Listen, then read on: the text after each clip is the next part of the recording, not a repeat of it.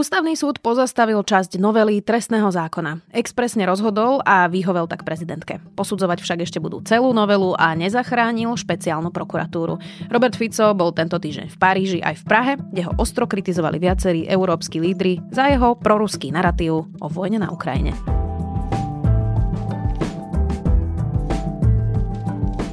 Vítajte pri Dobrom ráne sobota. Moje meno je Zuzana Kovačič Hanzelová a v štúdiu so mnou už sedí zástupca šéfredaktorky denníka es em e Jakub Filo. Ahoj. Ahoj Zuzka a čaute všetci.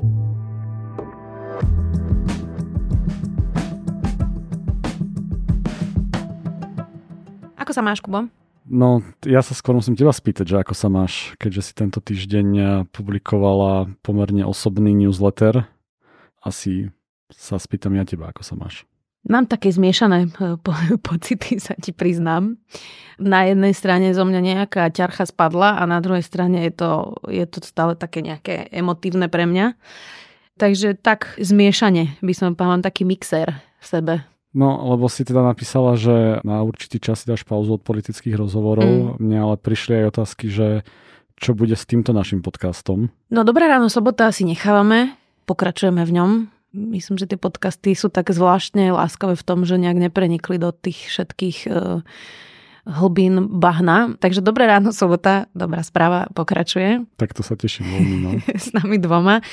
A ja teda budem robiť teraz na nejakých podcastových minisériách a uvidíme, že ako dlho to bude trvať alebo ako rýchlo sa mi podarí z tohto nejako, nejako dostať. Dostala som inak... Fakt nepreháňam teraz, niekedy preháňam a teraz nepreháňam, akože viac ako tritisíc správ proste od mm. veľmi, veľmi milých poslucháčov, čitateľov, fanúšikov. Všetky som si prečítala, na väčšinu z nich som sa snažila dať aspoň nejaký like, alebo teda na maily som aj odpovedala a bolo to veľmi, veľmi milé, takže, takže za to som vďačná. Aj nejakí politici mi napísali, niektorí zvláštne, niektorí pochopiteľne. Dokonca Milan Krajniak mi napísal si predstav, lebo my sme... Vž... Eurovoľby sa blížia. Nie, to si myslím, že bolo úprimné. My sme vždy mali taký vzťah, že síce bolo jasné, že hlboko spolu nesúhlasíme, ale s rešpektom a vždy sme mali akože dobrú debatu spolu, profesionálnu myslím teraz. Takže dostala som aj také všelijaké pekné správy. To ma tak trošku povzbudilo, ale... Tak to ale... som aspoň rád, no. To som aspoň rád, lebo veď my sme sa aj v redakcii o tom rozprávali viackrát za posledné dni. Tak som rád, že aspoň takto. Hmm. Ja, ja zároveň musím ale ti povedať, že a teda nielen tebe, ale aj, aj poslucháčom, že teda tiež ma svojím spôsobom veľmi zarmotilo to, čo si napísala, aj to, keď sme sa o tom rozprávali, čo si vravela. Veľmi to vytvorilo taký typ zlosti na tú situáciu. A preto som chcel len využiť možno ľudí, aj tí, ktorí nás počúvajú a aj tí, ktorí ti písali, že bolo by strašne dobre pre budúcnosť, keby sme dokázali takúto podporu prejavovať aj v tom verejnom priestore, keď sa to naozaj deje a zastávať sa ľudí, ktorí sú, ktorí sú objektom útokov, organizovaných útokov, hlavne zo strany predstaviteľov politickej moci, lebo žiaľ Bohu, budeme asi svedkami toho, že týchto útokov bude pribúdať. Hmm. Tak to som chcel ešte povedať, ako keby za seba. No. no tak ty máš tú smolu, že vlastne minulý týždeň, keď sme nahrávali, tak sme šli rovno, rovno z porady, kde sme to riešili. To poslucháči ale nevedia. No tak teraz sa to dozvedia, tak sme prišli v takej dosť low energy, by som povedala, ale sme to nejako uhrali. Teraz sme zase tiež trošku low energy, teda ja som, neviem ako ty. Ja som po včerajšku low, low energy. Hej. Takže sľubujeme, že sa z tohto vymotáme a budúci týždeň už budeme high energy, ale teraz máme takéto, takéto časy. Ale vieš čo, ja zase musím povedať, že neviem, či by to vyriešila nejaká podpora, lebo ja mám akože veľa ľudí okolo seba, aj, na, aj ľudia sú zlatí na ulici a tak, že skôr si myslím, že musíme apelovať na politikov, že to je proste nepripustné, že ten, tento spôsob boja, alebo teda si voliči musia voliť ľudí, ktorí toto nerobia, no.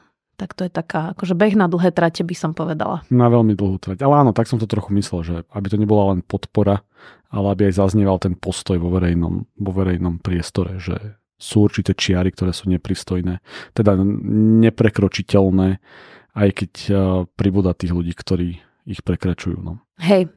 No dobre, poďme teda na nejaké aktuálne témy. Teraz by to chcelo trošku nejaký vtip, alebo nejaké odľahčenie, ale jasné. Rozmýšľam, že či mám nejaký vtip. Mm, nemám asi. Nemám tip, ale priznám sa ti, že zaujala ma tento týždeň správa o eurokandidátkach. Mm, to vtip uh, sám o sebe. A teda, už sme spomínali Milana Krajniaka, ktorý povedal, že on vystúpil zo Sme rodina nedávno a teraz povedal, že je lídrom kandidátky Kresťanskej únie. To je teda strana, v ktorej je Anna Záborská, aj Richard Vašečka. A koho som ešte vynechala? Branislav Škripek? Myslím, že hej, no. Mňa to prekvapilo práve preto, že on keď vystupoval, oznamoval ten odchod zo Sme rodina, tak vravil, že na teraz si plánuje dať s politikou ako keby pohov. A vydržalo mu to koľko? Mesiac? Mesiac a pol? Čo je veľmi zaujímavé, ale teda veď Milan Krajniak bol vždy ako keby mozgom Sme rodina, čo sa týka politiky a nejakej ideológie a konečne našiel posledný križiak svoj bezpečný prístav hodnotový tam, kde patrí, a to v tom ani nemusí byť ani akože štipka sarkazmu, proste on je hodnotovo konzervatívny politik. Je to úprimnejšie ako Sme rodina, nie? Presne tak, mm. presne tak, len si nemyslím, že ho budeme vidieť aj v Europarlamente. No tak uvidíme, ale potom ma zaujala ešte druhá informácia. To je tá vtipnejšia časť. A to je teda, že kandidátka do eurovolieb strany es en es. No a teraz ma zaujali tie mená, pretože by som tak povedala, že ako keď nemáš robiť všetko, hej, čiže Andrej Dánko má byť jednotka, tento už avizoval, dobre, podpredseda parlamentu, ale že má teda kandidovať aj Tomáš Taraba, Martina Šimkovičová a Rudolf Huliak, čo sú všetko teraz aktívne vysoko postavení koaliční poslanci alebo ministri, tak si predstavme, že by sa to podarilo a dajme tomu, že by mali dvoch europoslancov, hypoteticky, tak Tomáš Taraba nebude minister, ale pôjde do Bruselu? Najprv treba povedať, že akú peknú odbornú kandidátku má tá es en eska. Dvaja ministri, podpredseda parlamentu, odborník na ochranu životného prostredia. To sa v tom europarlamente bude skvelo vynímať. A, ale teda bez toho, aby sme to nejak viacej glosovali. Ja si myslím, že to je normálne stratégia, že hrajú na tie známe mená, vedia, že tie známe mená sú schopné im priniesť nejaký počet hlasov, veď vďaka tomu sa tá es en eska napokon prebojovala do toho parlamentu. A ako viem si predstaviť, že Huliak si pôjde užívať výhody Bruselu, hej, prípadne dokonca si to do, možno viem predstaviť aj pri Andrejovi Dánkovi. Um, no ale myslíš, že by sa mohlo stať, že sa niekto z nich dostane a vzdá sa toho a pôjde niekto, kto je druhý v poradí a zostane teda Tomáš Taraba ministrom? Áno, áno, áno, presne tak, to, to hrajú podľa Čiže mňa. Čiže také hej. Fejkové kandidovanie. Áno, ale teda znova, hej, že ak je Andrej Danko jednotka a tá strana získa maximálne jeden post, možno dva, hej, ale to už teda je veľmi, veľmi optimistické vo vzťahu k es en es, tak je možno, že ten Andrej Danko nakoniec do toho parlamentu pôjde, ale kľudne to možno budú prepušťať nižším kádrom, len je to veľmi, je to veľmi nečestné voči, voči voličom, lebo veď kandidovať by mal primárne ten človek, ktorý to potom pôjde vykonávať, nie? No a tak priekopníkom v tomto Igor Matovič, nie? Ktorý bol lídrom eurokandidátky a potom z nej odstúpil. Hlavne to teraz prezidentsko-neprezidentský kandidát. Čiže ja nekandidujem za prezidenta. Vy nekandidujete za prezidenta? Formálne áno, ale v skutočnosti nie. Ako v tomto tá slovenská politika sa tak zbastardila, hej, ako keby aj proste je pokrivená a žiaľ Bohu, no a tým voličom to neprekáža, to, to je tiež trochu smutné, tak uvidíme, no, že či táto stratégia es en eska zafunguje. Treba ale povedať, že v eurovoľby sú vždy také, že tam skôr chodia voliť tí proeurópskejší, prozápadnejší voliči, vďaka čomu napríklad pé es spolu malo v posledných voľbách, vlastne eurovoľby vyhralo, hej, ako keby. Tak možno es en es chce trošku zvrátiť tento tento vývoj. No. Inak hovorí sa, že pé esko teda mierí na šesť mandátov, čo je teda naozaj veľa. Uh, hovoria, že teda nie sú si tým istí, ale bol by to akože úspech. Hej. No, myslím, že tie úspech, no. štyri majú viac menej isté, ak by to bolo tak, ako sú preferencie, a šesť by bol teda naozaj úspech. Tak sme zvedaví, že ako to dopadne. No a ešte, keďže tento podcast sa má riadiť aj prezidentskými voľbami, teraz pred voľbami, tak uh, cez víkend v Natelo povedal Tomáš Taraba, už keď sme pri tej es en eske, že vlastne nevylučuje, že by sa Andrej Danko v prezidentskej kandidatúre vzdal v prospech Štefana Harabina výmenou za podporu v eurovoľbách. Áno, my sa pozrieme na prezidentské voľby a eurovoľby ako na nejaký balík a je možné, že tam dojde k nejakej komunikácii medzi, medzi aj komunikácii verejnej medzi pánom Harabinom a Dankom. Vieš si to predstaviť? Viem si to predstaviť, veď ako celá kandidatúra Andreja Danka je skoro o tom, aby aby sa držal popredí, tam žiaden úspech ako keby vo vzťahu k prezidentským voľbám neočakávame. Takže viem si predstaviť, že to vedia zobchodovať so Štefanom Harabinom, len Andreja Danka upozorňujem na to, že Štefan Harabin je ešte väčšia neriadená strela ako on sám. A teda ako on sám Andrej Dánko, tak aby sa mu napokon nestalo, že teraz podporia Štefana Harabina, ale potom Štefan Harabin sa zariadia aj tak podľa seba. No. A, ale keď sme pri Štefanovi Harabinovi, tak musím povedať, že som videl úryvok z, z relácie tvojho muža Miša, kde bol so Štefanom Harabinom a veľmi sa mi páči výrok o zvýšenom usmievavom hlase. No on vlastne polovicu relácie kričal, no. Lebo on tak akože kričí v tých rozhovoroch a keď ho Michal niekoľkýkrát už vyzval, aby na neho nekričal, tak on teda povedal a pustíme si to teraz, uh, pustíme si to teraz tu. Čo ste teraz povedali? Stačí. Čo ste teraz povedali? Dobre, ale čo ste teraz povedali? Už stačí. Bavíme sa desať minút no, o Navaľnom a nič sme sa nedozvedeli. Neviete z toho výsť. Prečo Navaľnyj odišiel z Nemecka? Prečo? A, ja hovorím len zvýšeným usmievavým hlas. Prečo z Nemecka? Je krásne, všimnite si to, že, že aký je ten Štefan Harabin, no je, že prekvapený, že veď ja naozaj nekričím, že ho fakt šokovalo, že on hovorí zvýšeným usmievavým hlasom. To, to no, aj budem používať, keď sa budem s niekým hádať. Hej. Toto je môj zvýšený usmievavý hlas. Ako pre mňa je často, sú tak proste so Štefanom Harabinom je vždy niečo absurdné v tých rozhovoroch a ja som s ním už teda absolvoval nejaké rozhovory, kde vždy bolo niečo absurdné a teraz neviem, či si pamätáš ten príbeh, ako mu spadol dom. Áno, áno. Tak to bola jedna z vecí, ktoré riešili aj v Na telo plus, že on proste má niekde pri Seneckých jazerách dom, ktorý proste zbúral bez povolenia. A tvrdí, že sám spadol. Hej, no tak, uh, to... Že ho nemusel mať povolenie na to, že ho zbúral. No, lebo to... A, a potom sa pýtal Miša, že vy ste nekompletní, že veď spadol. Spadol proste, hej. A že, že je to pre mňa akože fascinujúce, že, že ako vieš vlastne takto popierať realitu. No. Ako môžete niečo búrať, keď spadne? Povedzte mi, vy ako ste príčetní, alebo, alebo nie? Pán Harabin, neurážajme sa. No, Dohodníme ako... sa, že už sme prestali kričať, tak sa teraz prestaňme urážať. To sme videli už aj dávnejšie ako víťaz, hej? Že proste... On doteraz sa považuje za výhercu víťaza prezidentských volieb, no tak popieranie reality jeden dom hore dole, vieš. E, neúspech by bol, keby som sa nedostal do druhého kola. Dobre, hm. tak si počkáme. No vidíte, že konečne ste sa ukludnili. Ja. Hej. To je zaujímavá interpretácia. Že ste prestali skákať. To je zaujímavá interpretácia, lebo sme na konci. Takže ďakujem, že ste prišli. No, e, poďme teda na naše dve témy. Dnes máme dve také hlavné témy. E, poďme na tú prvú.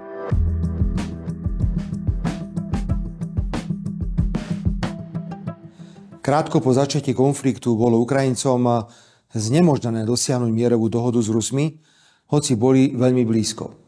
A padlo rozhodnutie, že masívna podpora Ukrajiny, finančná aj vojenská, spojená so sankciami proti Rusku a falošným demonizovaním prezidenta Ruskej federácie Putina dostane Rusko na kolená. Nič z tejto stratégie nefunguje. Robert Fico k výročiu začiatku vojny na Ukrajine nahral video, kde hovorí o falošnom demonizovaní prezidenta Putina, opakoval postoj ruskej propagandy a vyhlásil, že jediným plánom Európskej únie je podporovať vzájomné zabíjanie Slovanov. Západ podľa premiéra nemôže priznať, že stratégia využiť konflikt na zničenie Ruskej federácie nefunguje. No a potom prešiel teda aj do zvolania Bezpečnostnej rady pred stretnutím premiérov a lídrov v Paríži, kde hovoril o tom, že je ochotný zložiť svoju premiérskú funkciu v prípade, že by Slovensko malo vyslať vojakov na Ukrajine. No, to sa komentuje samo, nie? Aspoň... No. no, okrem iného povedal aj, že vojna sa začala už v roku dvetisícštrnásť vyčínaním ukrajinských neonacistov a Rusko bolo podľa Fica zavádzané tým, že NATO sa nebude rozširovať smerom na východ. Tak toto sú všetko také veci, ktoré sme už tisíckrát asi vyvrátili, nie? Tisíckrát sme ich vyvrátili a ja som tento týždeň refreshol aj taký veľký text, ktorý sme publikovali týždeň po vypuknutí vojny o tých najväčších hoaxoch a zapojil som tam aj to, čo tvrdí Robert Fico teraz. Ale tam si treba vypichnúť niekoľko vecí a možno tie, tie myšlienky, ktoré teraz poviem, nie sú všetky moje, je to také pozbierané od rôznych uh, zaujímavých ľudí, z rô, aj z rôznych médií. Tak uh, prvá vec je, že vysielanie vojakov má v rukách vláda a, a parlament, takže Robert Fico vlastne hovorí, že ak by jeho vláda, jeho parlament schválil vyslanie vojakov, tak by podal demisiu, tak to je taký, taká zaujímavá kľúčka jedna. A, a dva Robert Fico veľmi často hovorí o o tom, že teda mali by Ukrajinci zložiť zbranie, lebo veď netreba zabíjať, teda nemajú sa zabíjať navzájom Slovania a mal by prísť k mierovým rokovaniam a kritizuje Európsku úniu, že nemá mierový plán a podobne a podobne. Ale dostal veľmi zaujímavú otázku v Prahe, že tak ako si teda ten mier a mierový plán predstavuje, na to nevedel odpovedať. Hej? A, a v skutočnosti tie sú dve, dve možnosti, ako Ukrajina spolu so Západom predstavili mierový plán. Základom toho mierového plánu je, že Rusko sa stiahne z okupovaných území a Ukrajina bude môcť povedať, kedy a za akých okolností je ochotná narokovať o miery. Takže ak Fico hovorí, že neakceptuje tento mierový plán, tak potom koho mierový plán akceptuje? Vladimíra Putina? A to je veľmi dôležité povedať, lebo všetky tie veci, ktoré Robert Fico rozpráva, sú vlastne ako keby z propagandistickej príručky Kremla, a keď Robert Fico hovorí o suverénnej slovenskej politike a pritom opakuje všetky veci, ktoré hovorí Vladimír Putin, tak ako si predstavuje tú, tú suverénnu politiku? No a tým pádom dochádzame proste k jednoduchej veci, ako ten Fico je buď obrovitánsky pokrytec, alebo žiaľbohu je proste proruský kolaborant. Hmm, inak chválili ho za tieto výroky aj v Rusku, v niektorých ruských médiách. To sa nečudujem, no. Hmm. Však. Mne sa inak stala ešte minulý týždeň taká vec, že ja som dala rozhovor českému aktuálne cé zet.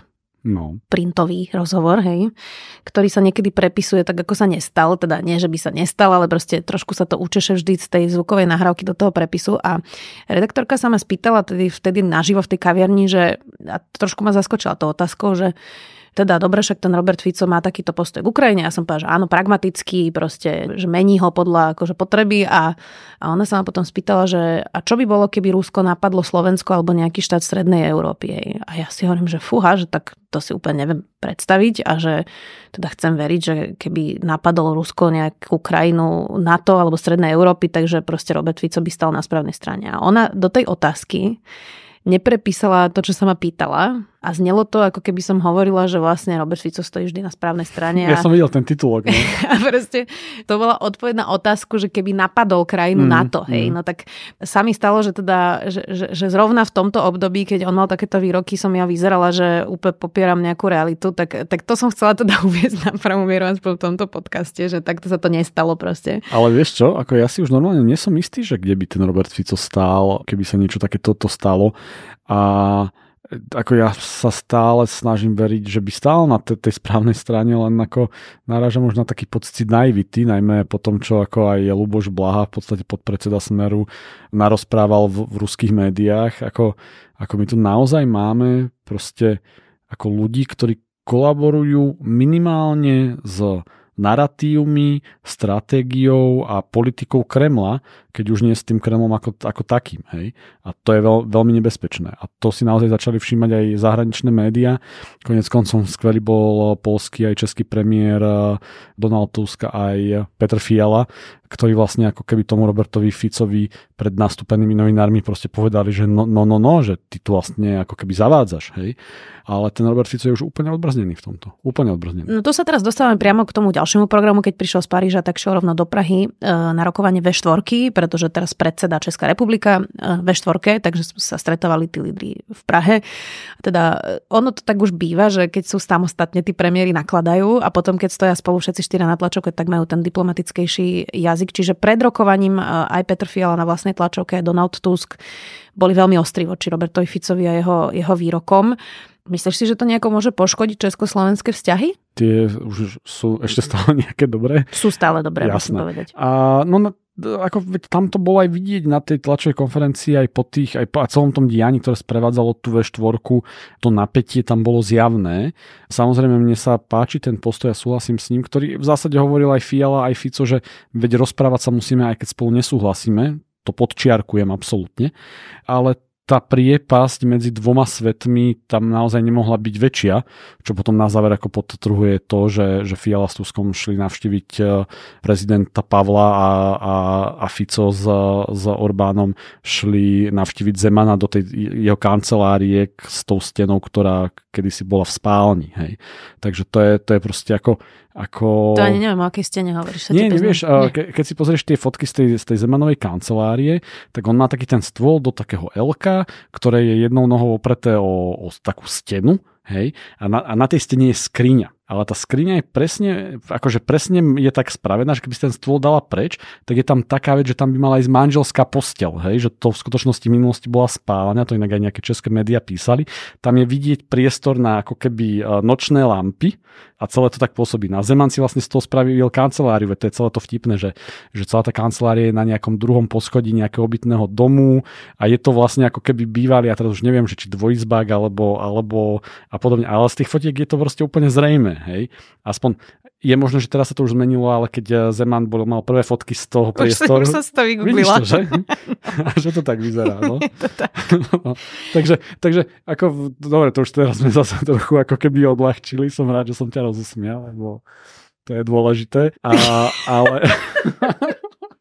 Teraz vidím tie fotky, prepáčte. No. Toto úplne mi ušlo, vidíš, tak akože pozrite sa. Veď tento podcast je aj na to, aby sme neboli úplne vážni stále. Ja som napríklad o tomto netušila. Idem sa pozrieť, že či to tak vyzeralo aj na tej fotke. Počkaj, že Zeman, Fico, Orbán. Hej, no, no, no, no, vidíš to tam. No. Takže, takže proste aj, aj toto vypovedá o tých mentálnych svetoch. Hej? A, a naozaj ako Fico sa pridal k Orbánovi a sú v izolácii v celej západnej Európy. A ich myšlienkový svet a ich politika dnes môže byť medzinárodne uznaná len Ruskom, takže v zásade oni hovoria, že proste potrebujeme, aby Rusko minimálne ako neprehralo vojnu, čo ale znamená, že bude okupovať Ukrajinu a to je proste zásadný problém, žiaľ Bohu. Myslíš si, že tie vyjadrenia, že či vé štyri má v takýchto podmienkach zmysel, nie sú to naozaj len také politické talafatky, lebo veď už sme predsa mali obdobia, keď vé štyri mala viac regionálny zmysel než ten európsky, potom sme mali obdobie počas migračnej krízy dvetisícpätnásť, keď tá vé štyri bola práve že v tomto ako keby jednotná nejako práve v Bruseli a že vlastne tá vé štyri nejako vždy vydrží a ak teda na tej veľkopolitickej strane nemajú jednotu, tak vtedy to má ten regionálnejší význam, medzihraničný. Tak to je asi trošku prehnané hovoriť, že koniec vé štyri, nie? To asi je, s tým súhlasím, že v V tom čase, ako sa vyvíjajú udalosti a rôzne situácie, aj, aj geopolitická, aj proste regionálna, tie združenia majú nejaký mysel, raz väčší, raz menší, ako si si povedala. A tu proste tie krajiny žili aj historicky v nejakom priestore a je dôležité, že sa rozprávajú, je dôležité, že spolu riešia nejaké problémy, ale zároveň ako musia reflektovať aj to, čo sa deje aj mimo tohto regiónu. A to podľa mňa dneska Robert Fico s Viktorom Orbánom reflektujú veľmi zle a nesprávne. Hej?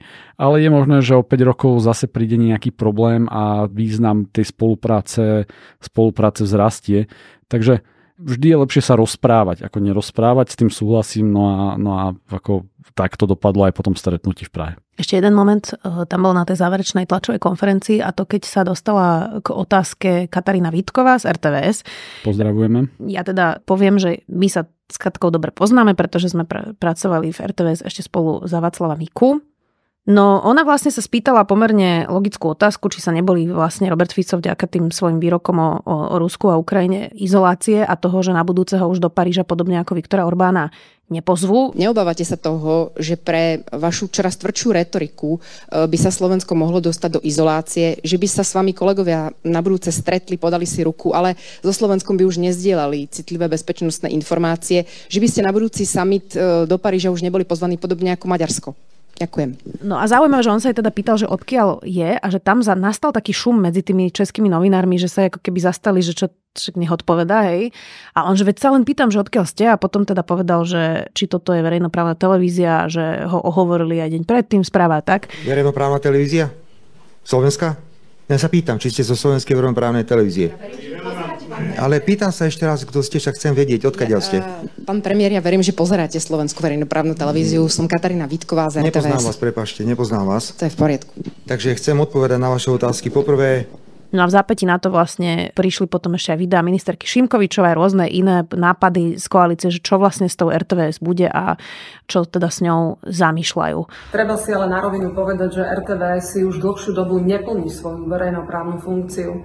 Nie je nestrannou inštitúciou, ktorá prináša divákom a poslucháčom objektívne a vyvážené informácie. Mne sa to, Kubo, zdá, že oni teda síce chcú ovplyvniť er té vé es a nejak to zmeniť, ale najprv chceli rozdeliť, potom prišli s nejakou akciovou spoločnosťou, potom prišla Šimkovičová s videom, kde hovorí, že mm, trvá to, lebo potrebujeme to urobiť zákonne a že vlastne oni celkom nevedia, že čo s tým, nie? Tak oni v prvom rade vedia, že to chcú nejakým spôsobom ovládnuť. Asi ani medzi nimi vnútorne nie, nie je zhoda, lebo stále tá er té vé es má veľký vplyv. Ja ešte keď sa, keď sa vrátim konkrétne k tej situácii v Prahe a ku Kataríne Vítkovej, tak treba zdôrazniť, že tá jej otázka bola absolútne normálna, zmysluplná, logická a podobne. A jedna reakcia bola ešte Ficová priamo na tej tlačovke, ktorá teda bola cez čiaru, ale čo prišlo úplne nie cez čiaru, bol jeho večerný status, kde v podstate ako priamo zaútočil na, na novinárku, a je to, to vlastne ako keby pokračovanie tej témy, ktorá sa týka, týka aj teba. A ako nazvali ju, nepro, už si presne nespomínam, ako ten status, status znel, ale neprofesionálnou a, a neviem akou. Pričom jej otázka bola úplne normálna. Hej? A toto je jeden z tých nástrojov, ktoré táto vláda používa voči kritickým novinárom, že ich pranierujú na sociálnych sieťach, a opäť sa pod tým jeho statusom ako strhol hejt veľmi osobný. No. Takže aj toto treba vypichnúť. No a čo sa týka tej er té vé es, no veď sama vieš, asi to zažila vlastne časy určitej normalizácie v er té vé es, a tá vláda, vláda proste potrebuje znormalizovať televízne spravodajstva. Týka sa to, to samozrejme do nejakej miery aj televízie Marky, za to je ale úplne iná téma. No a tu er té vé es asi tápu zatiaľ, že ako, hej, myslím si, že chce tam mať svoj vplyv aj Dánko. Fico mu ho samozrejme podľa mňa nechce dať, chce ho mať tiež svojím spôsobom ako keby pod kontrolou, a preto sa stále hľadajú, hej, a preto prichádzajú tie návrhy, ale je to len otázka času v skutočnosti. Hm, ja som inak zvedavá, že ak teda zmenia nejaký zákon o er té vé es, že kto bude riaditeľom er té vé es, lebo ja som teda už niekoľko tých ich nominantov zažila na vlastnej koži, keď som ešte pracovala v er té vé es, a teda bolo to pláč a hrôza. A teraz myslím aj tak, že vieš, že však môžeš mať s niekým aj rozdielný názor. S Jaroslavom Rezníkom sme teda stali úplne na iných názorových akože ostrovčekoch, ale on proste bol aspoň inteligentný a nejakým základom ako kultivovaný človek, hej. Ale potom tam mal ako celú skupinku ľudí, ktorá že naozaj ako ani správaním, ani myslením, že naozaj to bolo, bolo to tristné. Tak som zvedavá, že koho si vlastne výberú a či to bude niekto, kto, kto aspoň nejako základne rozumie televíznemu a rozhlasovému biznisu. Pri pohľade na iné nominácie tejto vlády si myslím, že, že asi vieme, čo môžeme očakávať.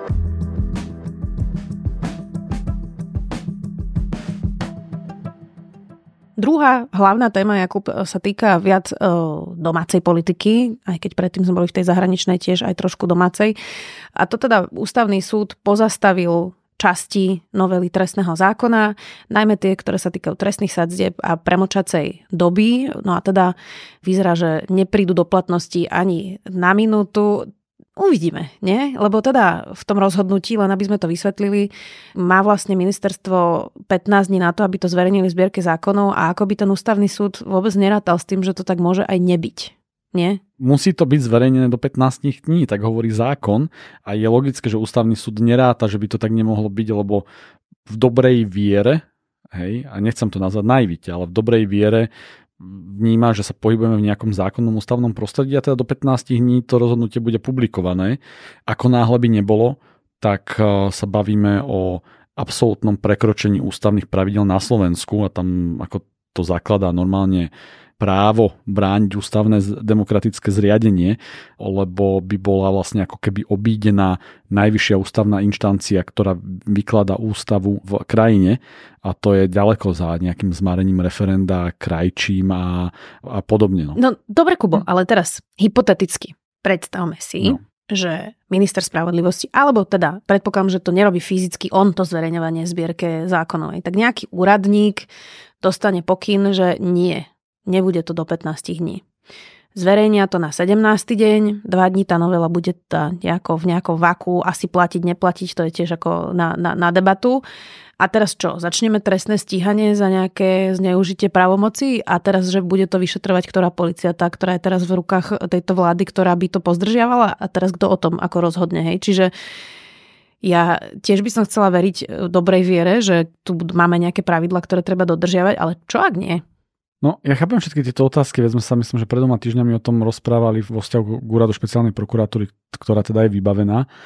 Ako to je zásadná ústavná kríza, keby sa to stalo, hej, lebo ja ti na tie otázky neviem odpovedať, ktorá polícia ako, hej, a jedna prokuratúra by si to vykladala tak, druhá tak, hej, že veď tu je, tu je veľmi veľa hlbokých brázd a ako ťažká polarizácia, veď vojna v polícii jedno s druhým, ale ako stále sa snažím možno znova v takej naivite, hej, a v dobrej viere si hovoriť, že veď ten Ústavný súd je tou inštanciou, ktorá o tom rozhoduje, a verím, že, že jej rozhodnutia proste budú všetci akceptovať, no. Lebo ak nie, tak, tak ako to tu zabalme, a je to naozaj vláda nespravodlivosti, zločinnosti, arogancie a podobne. Čítala som si to rozhodnutie Ústavného súdu a zaujalo ma, že teda oni nepozastavili zrušenie špeciálnej prokuratúry.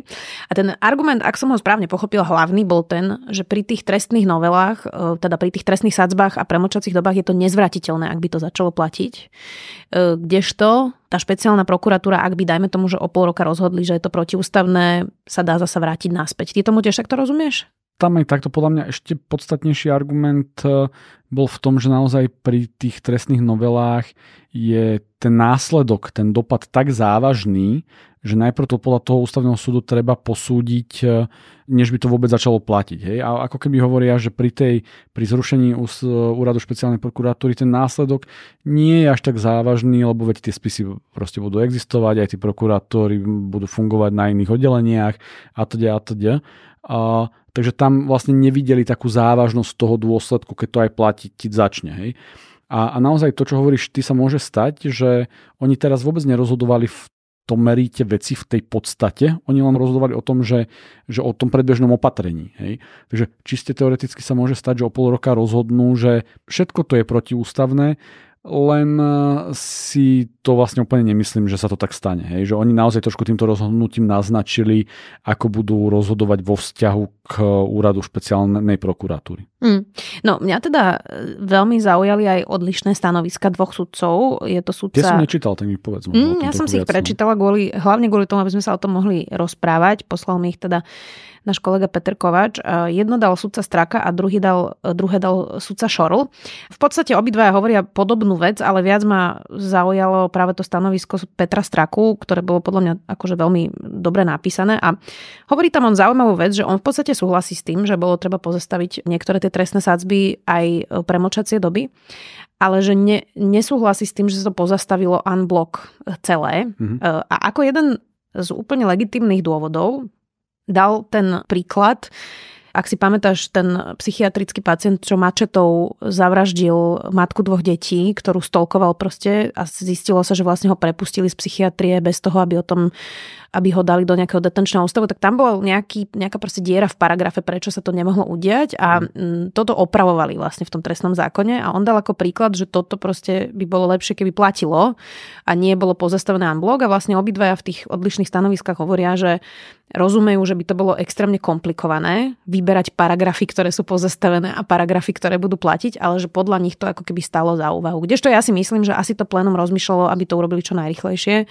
a aby to stihli, pretože aj tá právna istota je podľa mňa dôležitá a, a aj keď rozumiem tomuto vecnému argumentu, ktorý v podstate sa s ním asi dá súhlasiť, tak pre mňa tieto odlišné stanoviská boli rovnako zaujímavé ako, ako celé to rozhodnutie a sudca Peter Straka. Ale ešte k tomu len prepáč, k tomu, k tomu len poviem, že, že ale veď oni o tom takto budú rozhodovať, keď budú rozhodovať o, tej samotn, o tom samotnom vecnom probléme. Hej? To je rozumiem, že... len on hovorí, že vlastne ten paragraf už mohol platiť a ochrániť proste spoločnosť pred psychiatrickými pacientami, ktorí dnes nejdú do detenčných ústavov, čo je úplne legitímna, legitímna vec. No a potom tam mal vlastne posledný bod tohto svojho disentu, ktorý bol taký nejaký skôr spoločenskejší, ak to tak nazvem. Hovorí, že motiváciou teda jeho nebolo vopred avizovať nejaký svoj názor na to, ale že, že vlastne má pocit, že spoločnosť vložila príliš veľké nádeje do Ústavného súdu a z časti boli týmto ako keby vypočuté, ale že by mohlo toto vyústiť do nejakých nekritických očakávaní, že čo ten Ústavný súd urobí vlastne v tom rozhodnutí, lebo toto zatiaľ naozaj bolo len predbežné. A teda hovorí, že by to mohlo prehlbiť ešte spoločenskú skepsu a nejakú nedôveru v inštitúcie. Tak zaujímavé, že tam vlastne pridal aj takýto nejaký spoločenský kontext, čo mne sa na sudcoch sa priznám, že páči, lebo podľa mňa to právo neexistuje vo vakuu, ale existuje v nejakom čase, priestore a spoločenskej atmosfére a kontexte a podľa mňa rovnako dôležité ako to, aby sudcovia dobre rozhodovali paragrafovo, je aj to, aby to vedeli zrozumiteľne verejnosti vysvetľovať. Presne tak. Takže veľmi sa mi páčilo, že, že sudca Straka sa pustil aj do tohto, lebo myslím si, že úloha ústavných sudcov je aj nejakým spôsobom akože vysvetľovať, vplývať a ukazovať, že ako nad tými vecami rozmýšľajú, tak Ja, ja musím povedať, že, že ja mám dobrý pocit z tohto, a teraz nie preto, že pozastavili, ale že hodnoverne to vysvetlili. Chápem a zároveň ešte poviem aj to, že aj ty si minulý týždeň hovorila, že vlastne dôležité na rozhodnutí Ústavného súdu je, aby aby bolo zrozumiteľné, samozrejme ústavné podľa platných zákonov, ale zrozumiteľné širokej verejnosti. A aj tu my musíme povedať, že očakávať, že Ústavný súd rozhodne podľa toho, ako si my želáme, to je falošné a nesprávne očakávanie. Ústavný súd bude rozhodovať podľa návrhu, ktorý má nejakú argumentáciu a zároveň podľa mantinelov ústavy a existujúceho práva a pokojne sa môže stať, že Ústavný súd na konci dňa povie, že celá tá novela vecne bola v poriadku, hej, hoci ja poviem svoj osobný názor, ako minimálne ten proces v poriadku nebol. Ale na druhej strane vládna moc a vládna väčšina v parlamente má právo meniť trestné právo. To nemôžeme spochybniť. Druhá vec je, ako to robí a s akou motiváciou, a to sa udialo konkrétne pri tejto jednej novele nesprávne. Keby to spravili klasickým legislatívnym procesom, asi by sme sa nemali o čom baviť a na konci dňa je to už len úsmevné, že asi by im to trvalo aj kratšie, ako im to trvalo v súčasnosti. No a predstav si, že toto je úplne posledná veta vlastne sudcu Straku, že on hovorí, že to, či je to v súlade s ústavou, alebo či je to dobrá právna norma, sú dve rozličné veci a že teda oni budú posudzovať ústavnosť a nie to, že či sa niekomu tá novela páči alebo nie. No, presne tak. Zaujímavé, nie? Tieto právne dišputy, keď to nebolo také vážne, tak je to vlastne fascinujúce. Áno, že niekedy by sa človek chcel na to pozerať ako na nejakú divadelnú hru alebo nejakú knihu a, a nebyť v tom a nežiť v tom. Tak by som to povedal. Tak, poďme aj na našu obľúbenú rubriku Otázky od poslucháčov.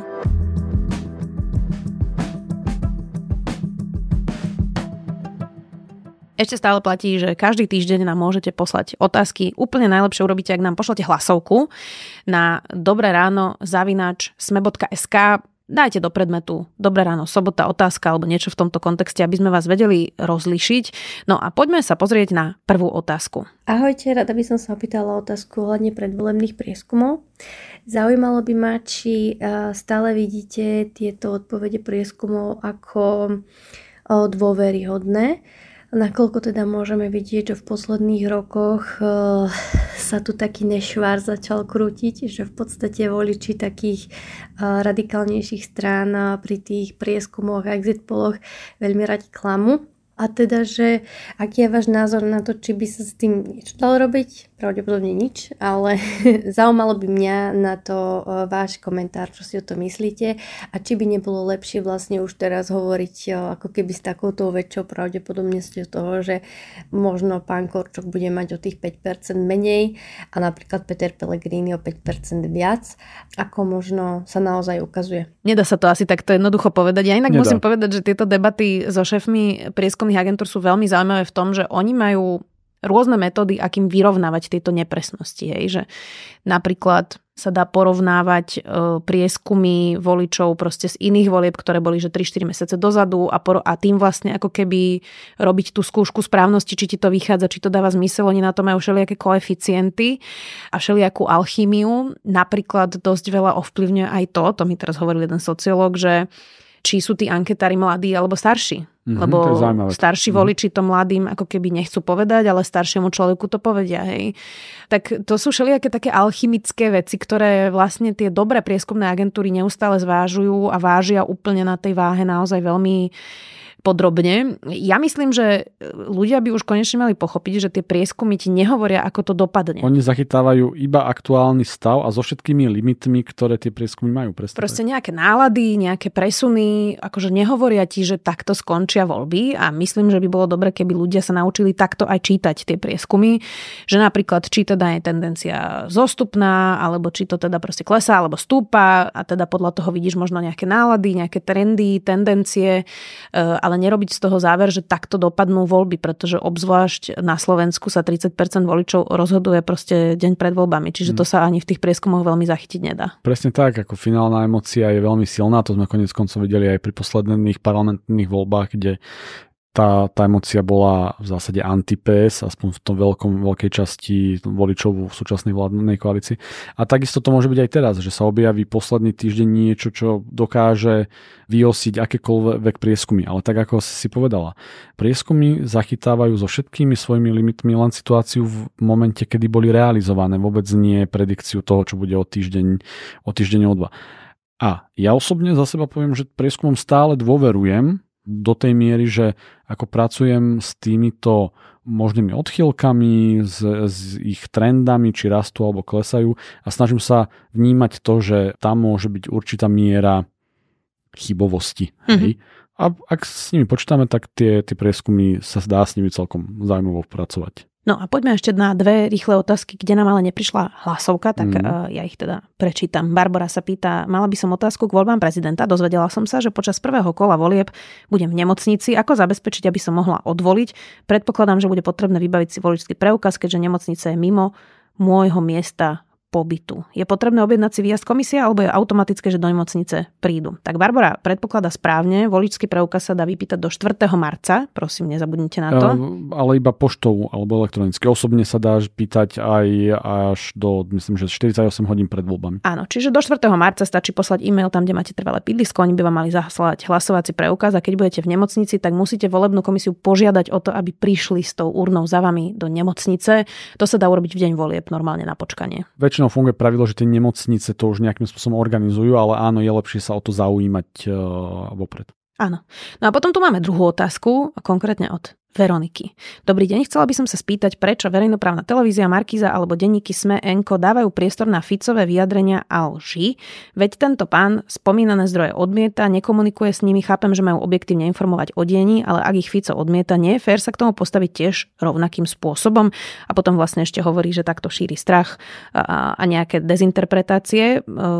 A ďakuje. Krátka otázka na záver. A ďakuje nám za odpoveď, drží nám palce a vraj teda robíme skvelú prácu. Ďakujeme, Veronika. Ja, Veronika, musím povedať, že touto otázkou sme strávili hodiny a hodiny s našimi kolegami pri rôznych pivách a stretnutiach a posedeniach a v redakcii na poradách. Takže nie je to úplne nekrátka otázka. Dokonca aj medzi novinármi sa veľmi líšia názory na to, ako na ňu odpovedať. Ale myslím si, že my sa pomerne v denníku SME zhodujeme na tom, že našou úlohou je zachytávať, zachytávať to, čo politici hovoria, klásť im otázky, klásť im možno kritické otázky a dávať ich vyjadrenia do kontextu, a nie našou úlohou nejakým spôsobom nepokrývať, nepokrývať alebo, alebo nedávať priestor. Hej.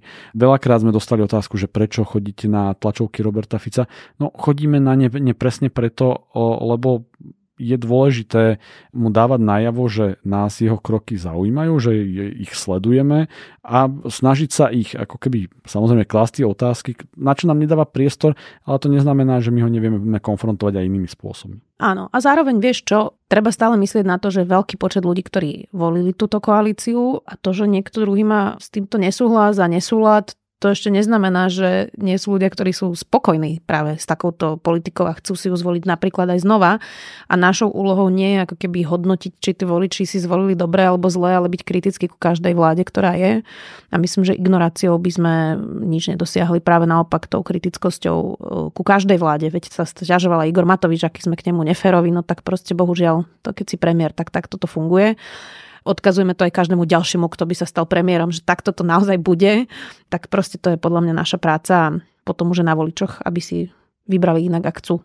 Ale teraz sme veľmi v krátkosti ako sa snažili zhutniť hodiny, hodiny debat, a má to samozrejme, že veľa rôznych odtieňov od naozaj situácií, kedy niekto hovorí zjavné lži alebo vyzýva k nejakému násiliu alebo podobne. Takže určite niekoho napadnú aj situácie, kedy sme vypli nejaký živý prenos alebo niekoho naozaj nezverejnili. Je to veľmi komplexná diskusia a môžeme niekedy tomu venovať nejaké špeciálne sobotné Dobré ráno, to už bude, že double špeciálne. Hej. Dobré ráno. No je to vlastne taká tá väčšiná debata, že či diskutovať s fašistami, nediskutovať, či chodiť na nejaké tlačovky, nechodiť a podobne. Hej, tak to je taký akože evergreen, ktorý máme stále, ktorý sa stále objavuje. Poďme ešte na náš obľúbený záver.